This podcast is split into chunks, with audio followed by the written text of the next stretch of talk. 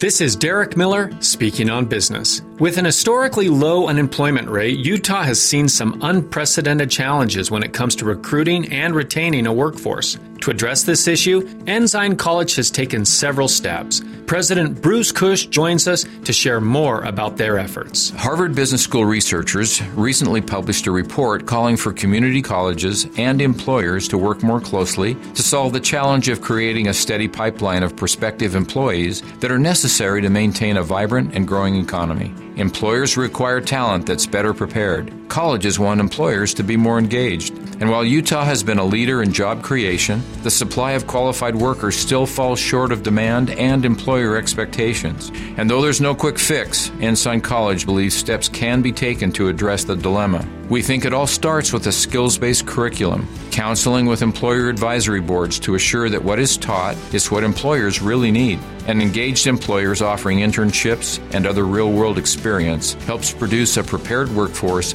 ready to contribute from day one. Find out how we prepare capable and trusted employees at ensign.edu. By cultivating our talent pipeline in educational institutions, we can better bolster and build out our workforce. It is our responsibility as Utahns to support the education sector's commitment to the next generation of workers. I'm Derek Miller with the Salt Lake Chamber, speaking on business.